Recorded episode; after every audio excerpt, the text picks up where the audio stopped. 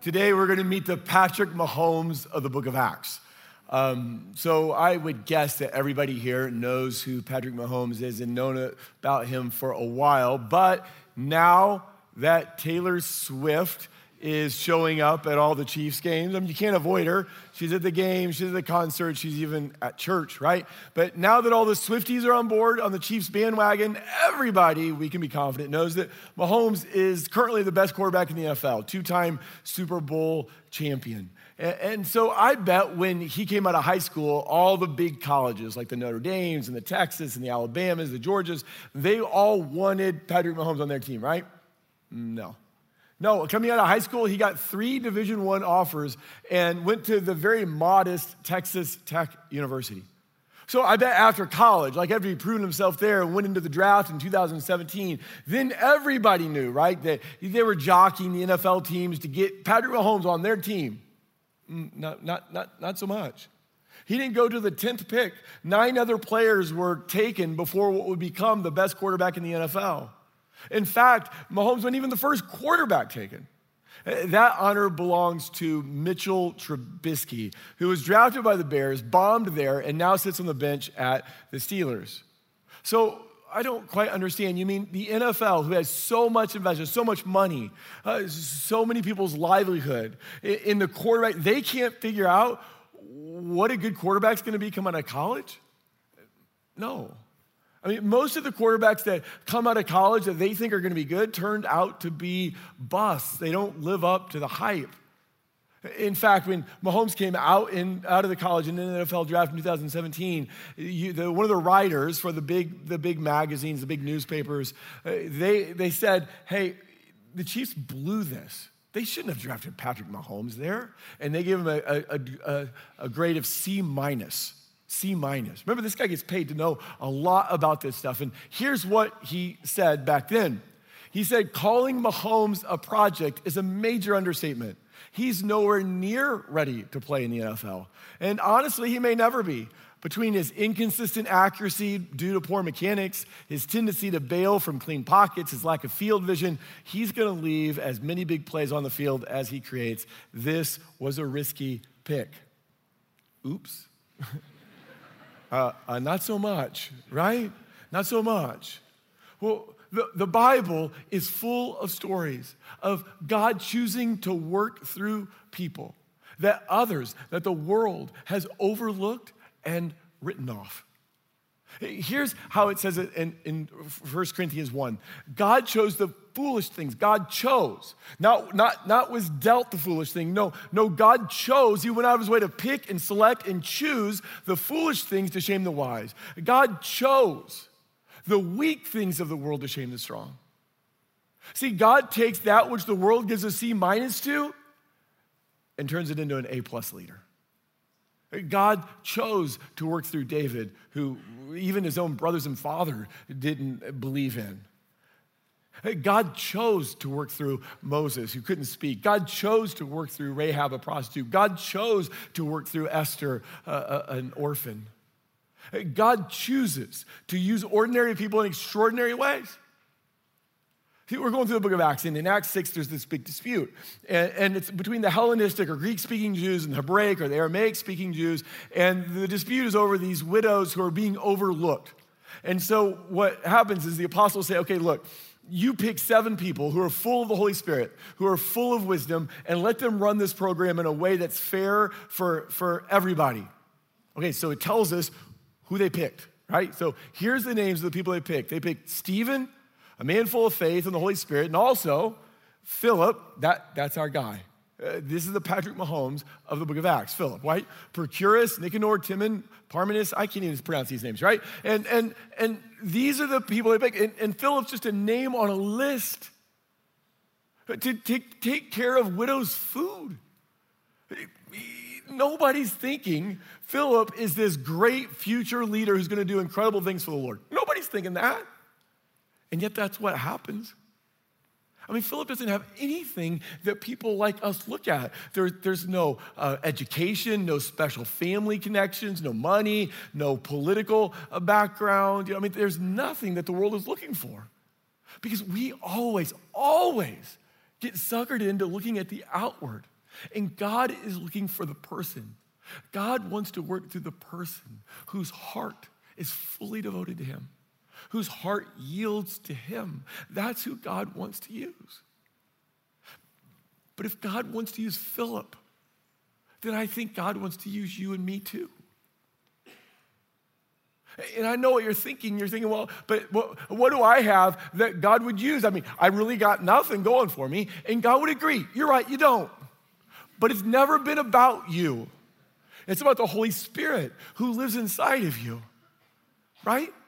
Well, God won't use me. I'm David. I don't have any special talents. I'm Moses and can't speak. I'm Rahab with a sordid past. I'm, I'm, I'm Esther from a broken family.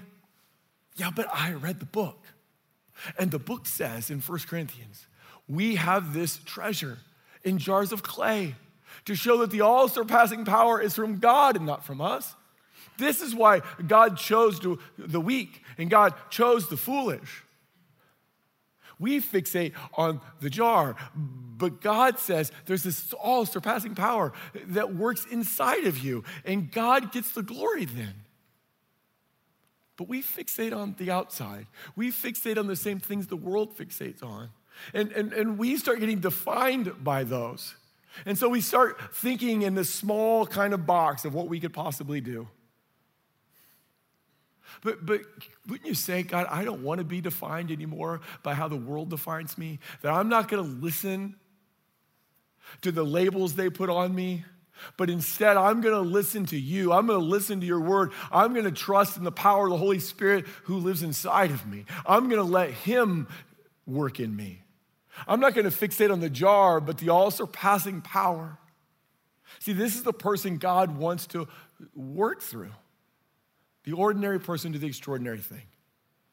That's who God wants to work through. Now, how did God work through Philip? And how does that give us a picture of how he might want to work through us? Well, we got to go back to Acts chapter one, verse eight. This is kind of that whole outline for the book of Acts. So we kind of go to go back to it over and over and just remind yourself, what's this book about? Jesus says to the disciples after his resurrection, he says, but you will receive power when the Holy Spirit comes on you, and you will be my witnesses in Jerusalem and Judea and Samaria and to the ends of the earth. Now, when we read that, I think we're supposed to go, well, why Samaria? Like Ju- Jerusalem, okay, that's the city they're all in. And Judea is kind of like the county. And then the ends of the earth, like circles, right? Why, why Samaria? We got to remind ourselves, what, what is Acts about? Acts explains how the church went from one hundred twenty people after Jesus' resurrection. That's one hundred twenty people. They called a big meeting. one hundred twenty people showed up. That's it. They're praying. And in three short centuries, there's over fifty percent of the Roman Empire claims Christ as Lord. How does that happen? Well, Jesus gave them the marching orders. That's Acts one eight. Jerusalem, Judea, Samaria, the ends of the earth. But they don't follow it. I mean, not willingly at least. They, they don't leave Jerusalem. They stay put. Why? Because that's where they feel most comfortable. They felt comfortable there, so they stayed there. You and I, we have these comfort zones. Things that we, uh, places, uh, activities, responsibilities that we feel comfortable with. We feel safe. We feel at ease. It, it doesn't feel like it's a big task. It's really pushing us. So we say, I, I want to stay here where I feel comfortable. We all have this tendency to, to, to, to crave the comfortable. So we say things, well, I don't really feel like going from a small group member to a small group leader. Well, I don't really feel comfortable going from a Crossing Kids volunteer to a Crossing Kids teacher. Well, I don't feel comfortable asking a friend to church.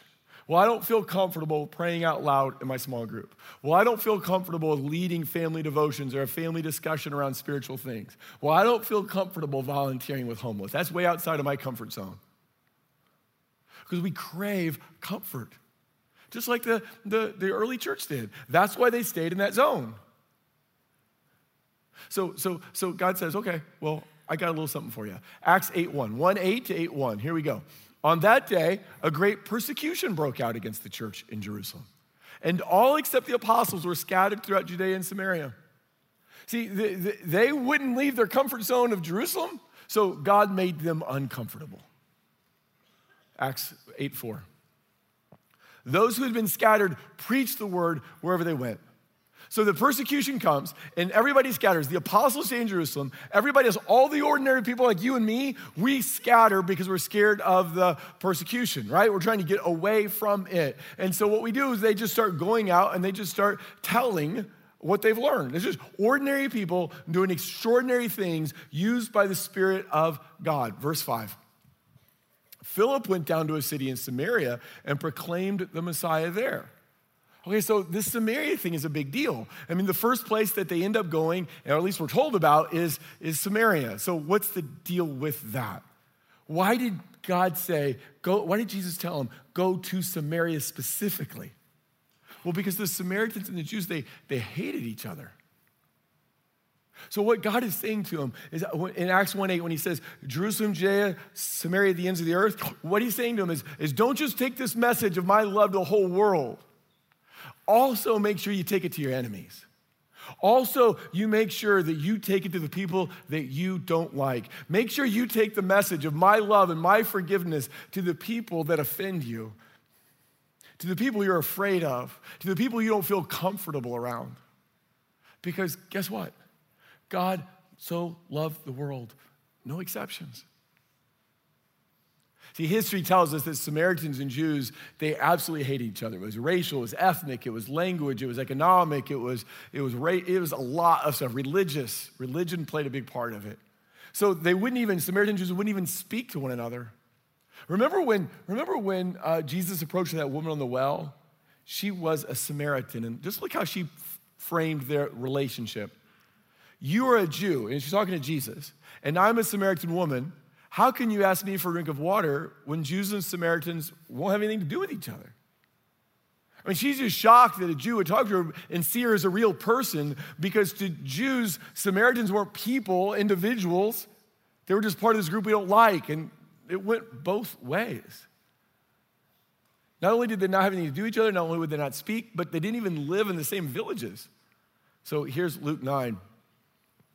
He sent messengers on ahead who went into a Samaritan village to get things ready for him. So Jesus and the disciples are heading to Jerusalem. They stop in the Samaritan village to kind of spend the night and see what happens. But the people there did not welcome him because he was heading to Jerusalem. So it wasn't just that the Jews hated the Samaritans or the Samaritans returned the favor. When the disciples, James and John, make a note, John, saw this, they asked, Lord, do you want us to call down fire from heaven and destroy them? Hey, you know what? I hate the Samaritans. So Jesus, can we napalm them right here? Like, can we nuke them right here? And this is the group that Philip has the audacity to go tell about Jesus. He has the audacity to go to Samaria and tell them how they can have a relationship with Jesus and be forgiven and how it changed life. And then shock of all shock, the Samaritans start believing. Well, they have no category for that. That's not part of the plan. See, their plan had been grace for me, but not for thee. They didn't want their enemies to become their brothers and sisters in Christ. But remember, for God so loved the world, no exceptions. So the word, it gets back to Jerusalem. Hey, the Samaritans are coming to faith in Jesus. And, and the people in Jerusalem, the apostles are like, no way, that's, that could possibly to be. No, no, no. And they, no, I think it's really happening. It's Philip down there. And they go, Philip, I mean, wasn't he just serving tables like an hour ago? We don't really trust him. Let's send some bigwigs down there. Let's send Peter and John down there and kind of get the feel for what's really happening. Verse fourteen.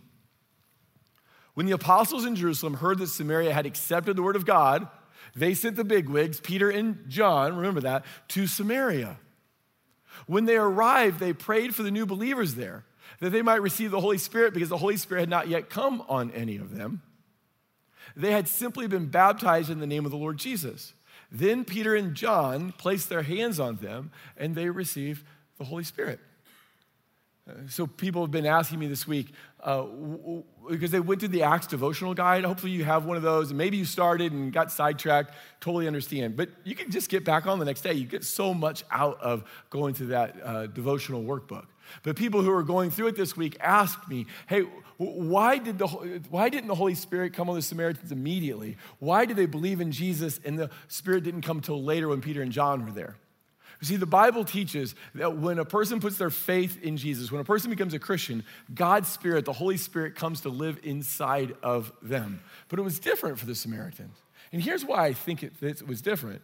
It's because the Samaritans were the enemies, the ones they never expected. They had no category for Samaritans coming to faith. So they wanted Peter and John, the bigwigs, to go down there and check it out. And they wanted, the, and God wanted the Holy Spirit to come on the Samaritans right then to prove beyond a shadow of a doubt that they were believers, that God loved them too, that they were a part of God's family. But what, what I, I like about this is they sent John to do it. They sent John. Remember, he was the guy who wanted to nuke the Samaritans? And now he's down there testifying, these people are really believers, right? The people he wanted to wipe out, he's now worshiping with. He's now working together in the name of Jesus, but an hour ago, he wanted to kill them all. Remember, remember that they didn't just stumble into Samaria. Jesus had told them from the very beginning, Jerusalem, uh, Judea, Samaria, and the ends of the earth. This was Jesus's idea and not their idea. His plan, not theirs. See, Jesus has this church planting strategy. And I just imagine Jesus and, and the Father talking. And they're like, well, how are we going to take this one hundred twenty people and blow it up and conquer the Roman Empire and, and have people all around the world for centuries believing in Jesus and calling him Lord? It's like, well, Jesus, well, I got this idea. We'll, we'll take two groups that hate each other and we'll bring them to faith and we'll put them in the same church. And then we'll tell them, John thirteen thirty-five, by this everyone will know you're my disciples, if you love one another. You see Jesus' church planning strategy? It's like those who are, hate each other outside the church, now, now, now come to faith, and, and, and inside of Jesus, they love one another. And when people see those who outside of Christ, who, who hate each other, love each other inside of Christ, they say, look, there's something there. There's a power there. Jesus is Lord. It's always been what Jesus has done. From the very beginning, when he picked the very first disciples, this is what he did. He picked people who are really different from each other and called them to follow him. That's why he called both Matthew the tax collector and Simon the zealot. Now, their issue was politics. Not, not so much ethnicity, their issue was politics. Because they were on opposite ends of the political spectrum. The zealots, uh, the reason Simon's called the zealot is because that was a political party that wanted to overthrow Roman rule. The, the zealots hated Rome because Rome oppressed the Jews. And so they would resort to terrorism. They'd resort to absolutely anything to overthrow the Roman government. They, it, it, it's very uh, accurate to call the zealots extremists. See, they believed only God could rule uh, Israel. And so they said it was okay to assassinate a political, Roman political leader. It was okay to assassinate a Roman soldier. And on the other side, you got Matthew. And Matthew's like, well, you know, he's part of this group of people that looked around and said, Rome has been our, uh, you know, government for forty years now. We got to make peace with them. We got to compromise somehow with them. So Matthew went to work for Rome. He was Rome's tax collector. So when Simon the Zealot looked at Matthew the tax collector, here's what he saw: a traitor.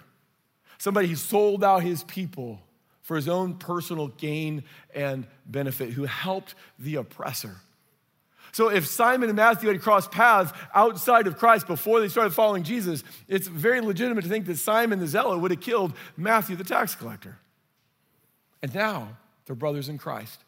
Now they're following Jesus. Now they're worshiping and working together. Jesus' strategy was to choose the anti-government extremist and the government employee tax collector, call them both to follow him, and then transform them into friends. Because John thirteen thirty-five tells us, by this everyone will know you're my disciples, if you love one another. It's easy to love people like you, but here's what the church is. This is what Jesus intentionally made the church like. His plan was for the church to be a natural band of enemies who love each other for Jesus' sake. So, so that's what we are. Inside of here, inside of the people who think of themselves as part of the crossing, We are a natural band of enemies. Outside of Christ, we, we probably don't think much alike. But inside of Christ, we love each other for Jesus' sake. And not just our church, but churches around our country, churches down the street, churches across the world. And isn't that what our country needs? As our society gets more and more fractured, I mean, where do the, the, the, the, the poor and the wealthy, or the sick and the healthy, where do they hang out together? Where do the beautiful and the rest of us? Where do the Republicans and the Democrats and the Libertarians and the Green Party, where do they all hang out and get along? Where do the old and the young, people from every generation, the marrieds and the singles, the, the where do all the people from different races, how do they come together? Where do they come together and not just live and, and, and put up with one another, but thrive? And the answer, at least according to God's plan, is supposed to be the church. And maybe you look at all that diversity and you go, man, that's beautiful. I look at it and go, man, that's complicated. Right? That's complicated. Because it's weird. We say, I want to go to a church that has all kinds of people. I want a church that's multi-generational. I want a church that's made up of people of different races and different backgrounds. I want to go to a church that's diverse. But I want them all to think like me. I want them all to like the things that I like. See, we get surprised when a diverse church has diverse thoughts. And they all don't see it the way that we do. We want a diverse church that likes the same things we like. But it doesn't work that way. I had a couple friends here who were at the Crossing and, and have moved uh, recently, but when they were here, they were part of the same small group, two women who were part of the same small group. And the, the small group knew them well, and they knew each other well. They were friends, but they were the kind of friends that talked about things that they believed in, and they talked about their differences as well as the things that they agreed upon. And, and so the small group at a Christmas party, they they they got them each a gift that kind of honored where they were coming from. And it, it was kind of funny because they were all laughing about it, but they took a picture together at the end of the party. And here it is. So the woman on the left got a Barack Obama biography, and the woman on the right got Trump socks. And, and they knew where each other was coming from, but they loved each other and learned from one another and respected one another. Now, some of you might be upset at that. You mean you have people who are on this side or that side? Really? Yeah, you see, when we say God so loved the world, no exceptions, we think he meant it. And when he told us to love one another, we think he, there aren't any exceptions to that either. And that's why we can say you belong here. Because wherever you're coming from, conservative, progressive, wherever you're coming from, whatever your race, rich or poor, wherever you're coming from, the P H D or the G E D, the abled or the disabled, we can learn together. We can learn to love Jesus together. We can celebrate what we have in common in Jesus and show a divided world that Jesus is Lord, because we're a natural band of enemies who love each other for Jesus' sake. But, but Matthew and Simon, I want you to catch it. They, are, they were opposite politically. So I want us to get that if our politics leads us to think of people who vote differently than us as enemies, if our politics leads us to accuse and attack people who are made in the image of God that Jesus died for, if our politics causes us to, to go down to church that everybody thinks like us, then we've placed the emphasis on the wrong place. See, Matthew the tax collector and Simon the zealot, they loved each other, but I don't know that they agreed with each other, right? I mean, I bet you they had long arguments around the campfire. Well, what about this? Well, what about that? And, and they, they, they tried to persuade one another. But in the middle of that conversation, they knew they had something in common that was greater than their differences, and that was Jesus. You know what? Sometimes we think our time, our world is different than all the others. But it's not. Back in the seventeen hundreds, during the, the, the kind of Reformation in England, there's a guy named John Wesley who was a leader of the Methodist Church, founder of the Methodist Church. And, and it was his society was as fractured like ours is. People were sniping at one another, attacking and accusing people who voted differently than them. And so he came up with these rules for the Christians in his churches. It's just three. Now, it's written in a little bit seventeen hundred style, but I think we'll get the point. Here we go. Vote without fee or reward. In other words, vote without being bribed for the person they judge most worthy. Okay, so vote for whoever you think would be best for that office. And then two, speak no evil of the person they voted against. Ouch. Because we don't really vote for people, we vote against people.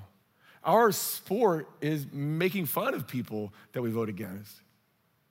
Third, take to take care of their spirits. We're never sharpened against those that voted on the other side. Take care that they don't become prideful or self-righteous or attack and accuse people who voted differently than them. Agree on everything? No. No, no, no, not agree on everything. Vote for the same person? No, not, didn't say that. Vote for whoever you think is best, but be careful of what's happening on the inside. Do you think we could live by that? Election season seems to be always among us, but it's coming up in a bigger and bigger way. Do you think that we as a church could show the world that we are a natural band of enemies who love each other for Jesus' sake, that we come from all kinds of different places in life? We have all kinds of different opinions, but here's what we have in common. We call ourselves sinner and Jesus Lord. And that is the most important thing to us. The most important thing to us is not who the president or the mayor or the governor or the city council person. The most important thing to us is Jesus Lord, and we listen to him. And we will love each other, even when it's really hard. We'll listen, we'll learn, we'll respect one another, not just on political differences, but every difference you could imagine. Because that's a sign to the world that Jesus offers what they need. For God so loved the world, no exceptions. Let's pray. Father, we confess that, well, I confess at least, I'm sure that we're all in the same boat though, that, that, that we have accused and attacked those that we disagree with, that we have violated your call to love each other, to love other Christians who are very different than us. I pray, Father, that you would give us the grace to call Jesus Lord, to love God with our heart, mind, soul, and strength, and to love our neighbor as ourselves. May that be a sign to a watching world that you are who you claimed to be. You are the saving King, our saving King. May we love the world like you did, with no exceptions. It's in Jesus' name we pray. Amen. Please stand to receive God's blessing. May the God of hope fill you with all joy and peace as you believe the gospel of his son, Jesus Christ. Amen. Thanks for worshiping with us today. Have a great Sunday.